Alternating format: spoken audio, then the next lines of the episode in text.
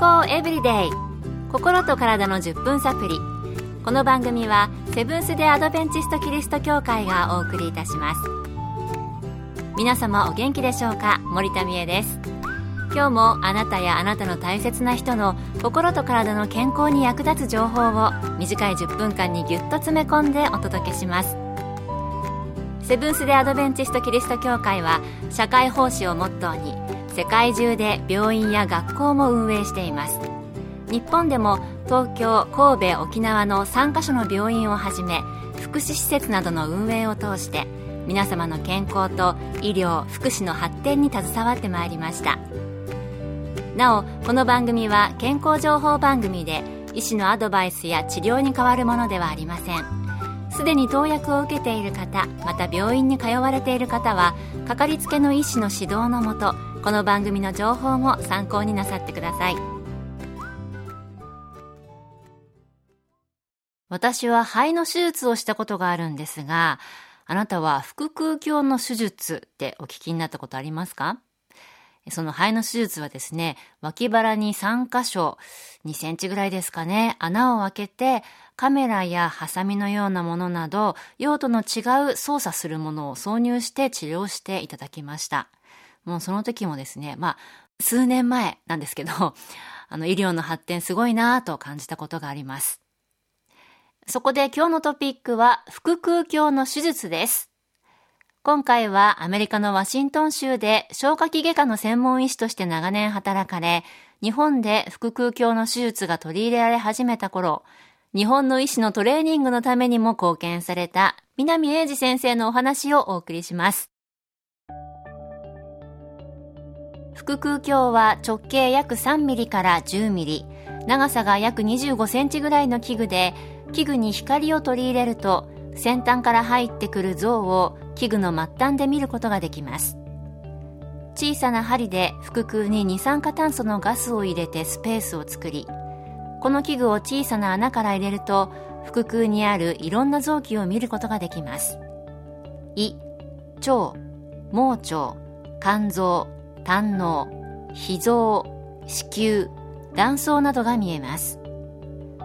腹腔鏡を腹腔の横から入れると腹腔の後ろの方にある腎臓副腎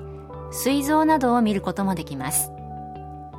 はじめは腹腔鏡の接眼レンズに肉眼を当てて見ていましたが1990年頃から接眼レンズにカメラを設置して画面で見れるようになりました。腹腔鏡を入れた後いくつかのグラスパーやハサミが先端についた器具を入れて臓器を剥離したり切除したりできますモニター画像によって23人の人が力を合わせて手術できるようになりました最初は今のように画面を見ながらではなく、接眼レンズで体の中を覗くように手術をしていたんですね。では、腹腔鏡の手術のメリットや、どのような時に効果的なのかお聞きしました。腹腔内の手術すべてが腹腔鏡でできるわけではありませんが、もし同じ手術をお腹を開けないで、いくつかの小さな穴から器具を入れてできるとしたら、傷口の痛みが少なく鎮痛剤の必要も減ります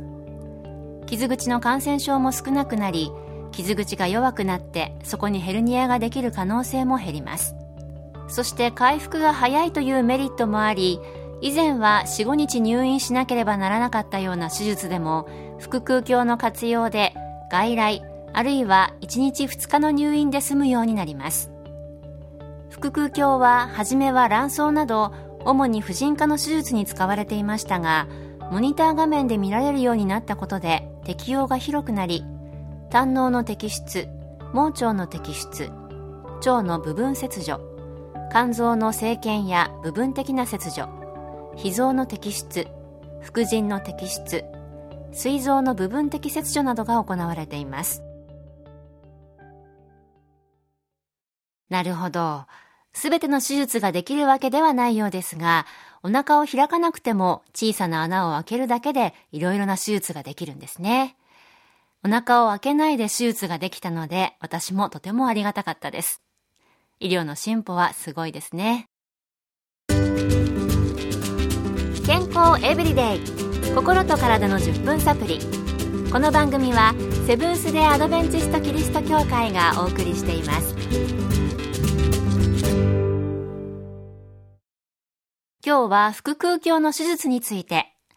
ワシントン州で消化器外科の専門医師として長年働かれ、日本で腹腔鏡の手術が取り入れられ始めた頃に、日本の医師のトレーニングのためにも貢献された南英二先生のお話をお送りしています。それでは、腹腔鏡の手術のデメリットと、腹腔鏡の手術が適用できないケースはあるのでしょうか？腹腔鏡は最初に少し触れたように、二酸化炭素のガスを用いて行われるので全身麻酔で筋肉を麻痺させなければなりません。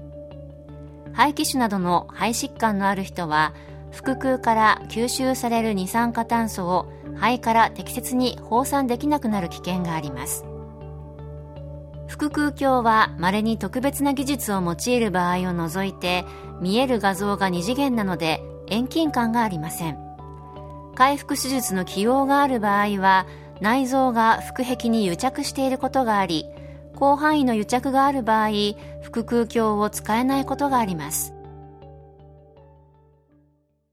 うんあまりデメリットはなさそうですが人によっては気をつけないといけない場合があるようですね。それではこれからこの腹腔鏡を使っての手術はどのように進歩していくのでしょうか？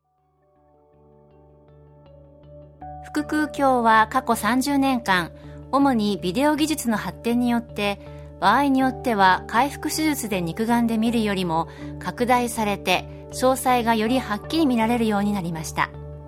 さらに腹腔鏡を3次元の画像にする技術が試されてきましたがこれはまだ広く使われてはいません。腹腔鏡から発展したロボット手術は3次元画像なので器具の操作がさらに正確になりました。ただロボットの採用は高価であるばかりでなく触る感覚がないというデメリットもあります。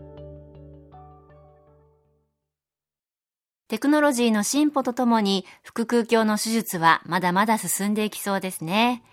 そしてそれらを扱うお医者さんの技術もすごいなぁと再認識しました。今日の健康エブリデイいかがでしたか？ここで沖縄県の奥間キリスト教会があなたに送る健康セミナーのお知らせです。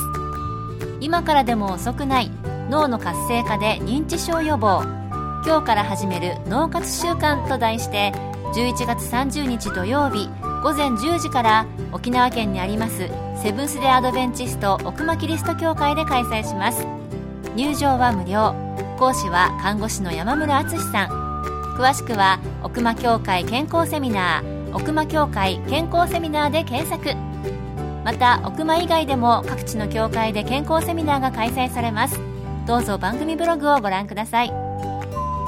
健康エブリデイ。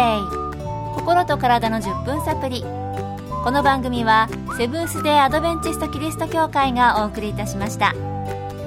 それではまたお会いしましょう。皆さん Have a nice day!